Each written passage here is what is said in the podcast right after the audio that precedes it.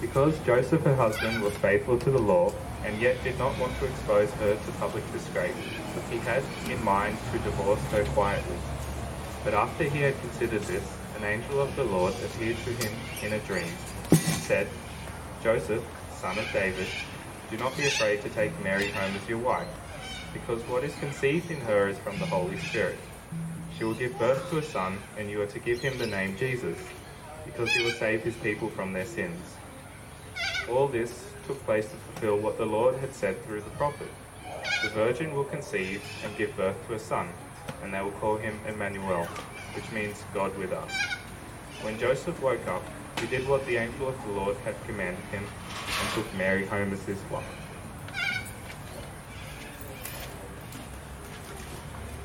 Our third song is going to be Mary's Boy Child.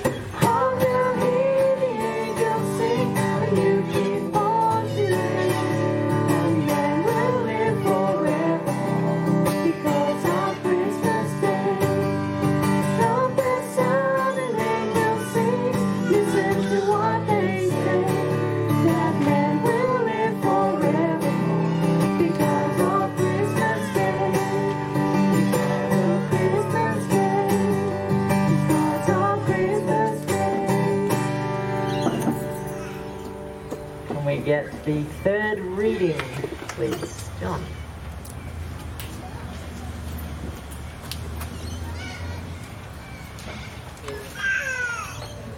Awesome. In those days, Caesar, Caesar Augustus issued a decree that a census should be taken of the entire Roman world.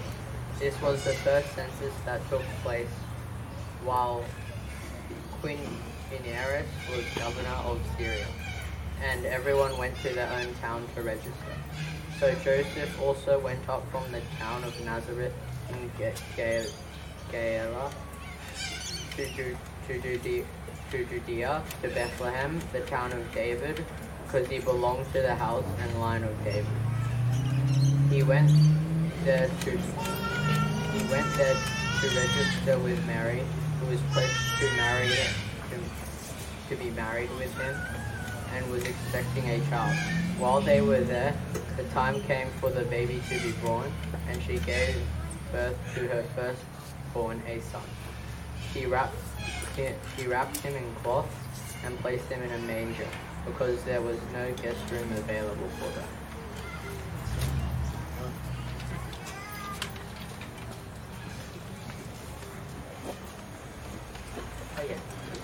All right, last song we're going to sing is Joy to the World.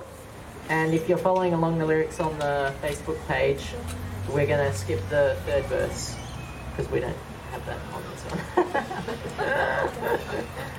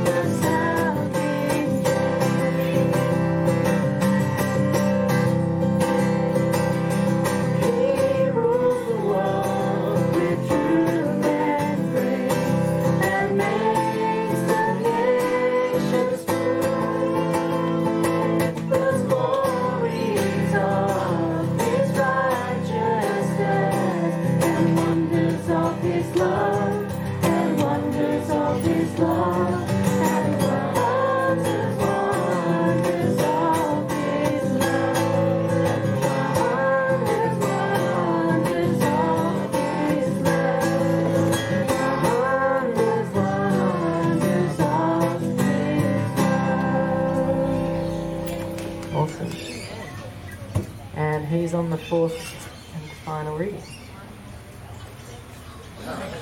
My wife. My very merry looking wife.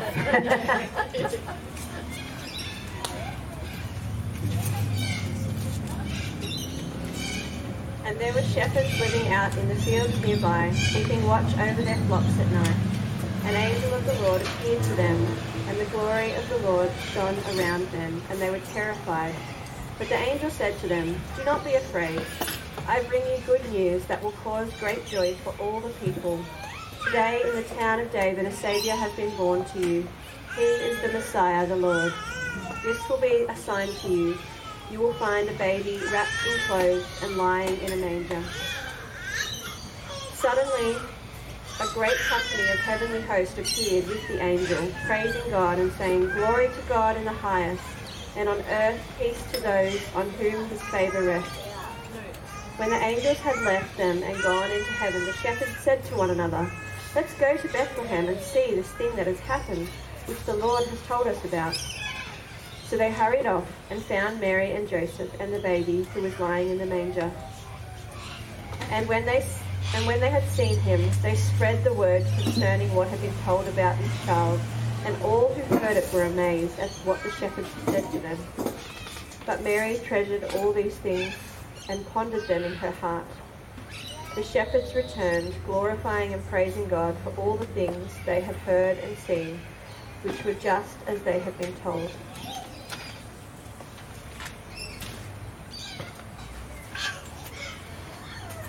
Christmas.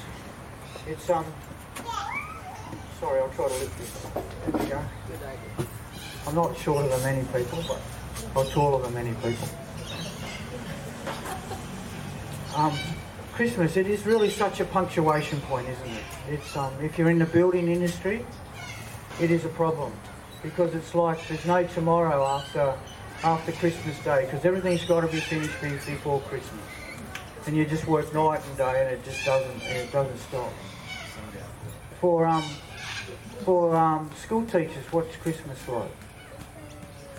Does it does it change anything? The end of year sort of stuff, reports, then all the different presentations that you have to do, and and, and it just goes on and on and on. And for for all of us, Christmas is a time where we are very very busy. If it's with different uh, colleagues or family or friends, everybody seems to want to get together and to celebrate the end of year. They wants to celebrate Christmas. You actually, at Christmas time, you often see people in strange places. Like you see um, men wandering around women's shops trying to work out what to buy. and they look very bewildered and just completely lost. And, they, and then occasionally you'll see, you'll see a woman wandering around a tool shop trying to work out what's this do, what's that do. Not always. It's actually a good chance to slow down and to consider others, isn't it? To consider people around you and work out what on earth can I buy them. It's uh, even it's, sometimes it's even the people who are closest to you. Like I've struggled this year to work out what to buy Pauline. That is a bit sad, isn't it? And I think that Pauline has reciprocated that. She has struggled to work out what to buy me. It's a time to slow down and to consider those who are less fortunate than what we are. Those who don't have much. As a workplace this year, we had the opportunity to um, to take a day off and to go and work alongside the Salvos. And we had people come into the shop and we helped them shop for Christmas presents, which were on the tables around us. And then we helped them fill up bags of food. It was really a very humbling experience. You could see those who were scamming it, those who fill the bag right to the brim, and you see others who, is it all right if I take one of these? Is it all right if I have one of those?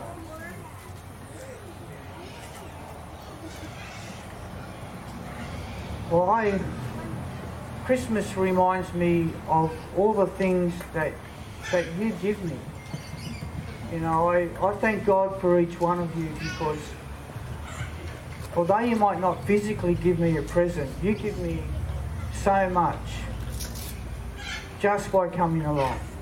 You encourage me in my faith.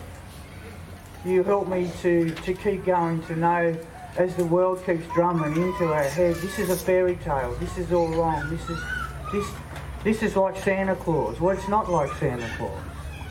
This is real and you encourage me in my faith by coming along here and, and doing that time and time and time again. Now I wanted to give out a few presents this morning. Who would like a present? Don't put your hand up. It's Daryl.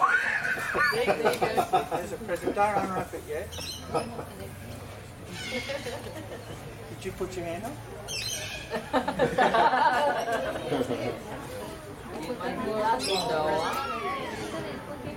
Over the back. Scary. Okay, can you unwrap them together and then stand up and hold them up?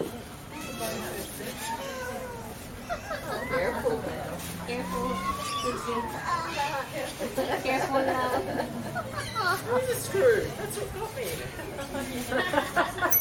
Oh, there's the other one. Give that one over to there. We're taking that over. We were looking for that one.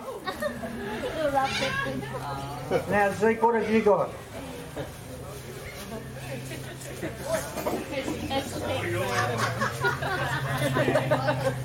Ah, there you go. Now, that's okay. So Zeke's got the cross. What have you got? Two nails. And David, what have you got? I've got a, a thorny wreath. Or, or thorny crown, maybe. Why did I give you those presents for? Why would you? Why would I give you those presents? Because I don't like you. because the story of Christmas it begins in a manger. It begins in humble circumstances, with a boy child being born amongst animals with the unclean. The child knows, the Christ child knows what it's like to have a soiled nappy. The Christ child knows what it's like to be a boy. The Christ child knows what it's like to be to share the frustrations of being a teenager, knowing everything but being trusted with nothing. The Christ child knows what it's like to be a young man. And the Christ child died on a cross, the curse of a cross, being nailed to it, crown of thorns on his head. So the story of Christmas, it starts in the manger, but it finishes here. And the gift that Christ gives us is because it finishes here. A gift of a restored relationship with himself. A gift of a better life right here and now. A gift of a great life when we die. I just want you to remember these. Remember where the, where the gift begins and where the gift ends. This Christmas. Thank you. Thank you, Daryl. Yeah, let's. Uh, that that concludes our um, our morning service. I'll just uh, pray, and then you can be off and enjoy your your Christmas. So join with me in prayer, please. Heavenly Father, I want to thank you that yeah that we are here uh, this morning, Father God, and we are here for you, Lord, to make room for you, Father God. Help us to enjoy our families, uh, to have fun today, but to always make room and to remember you, Jesus. The ultimate gift, because you longed to be in relationship with us. I pray you bless everyone here this morning, and thank you again for this day. In Jesus' name, Amen.